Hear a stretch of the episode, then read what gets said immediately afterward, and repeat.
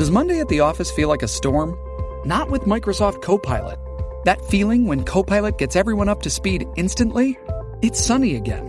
When Copilot simplifies complex data so your teams can act, that sun's shining on a beach. And when Copilot uncovers hidden insights, you're on that beach with your people and you find buried treasure. That's Microsoft Copilot. Learn more at Microsoft.com slash AI for all.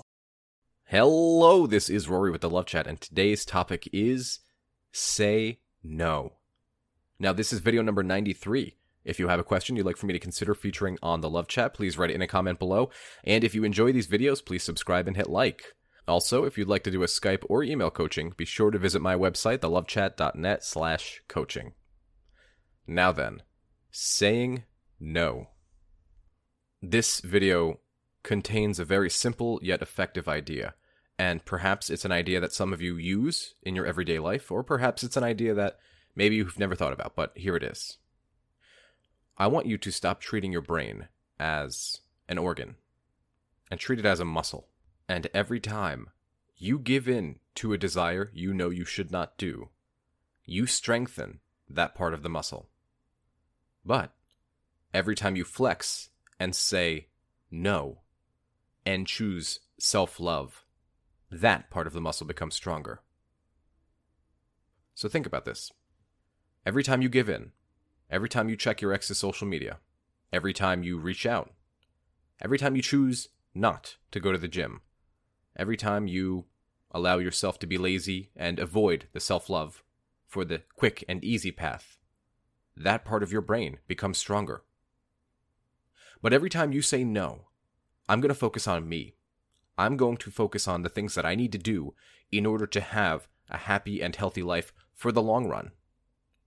Your brain becomes stronger in that way. And so today's message is very simple allow yourself the right to say no. Allow yourself to become the best version of yourself that you can be. And additionally, as a part of this video, I wanted to address the stigma behind seeking help. Not even from me, just from anybody. Any type of person who's there to sit with you and to listen to you, be it friends or family or professional counselors or me or one of the other coaches.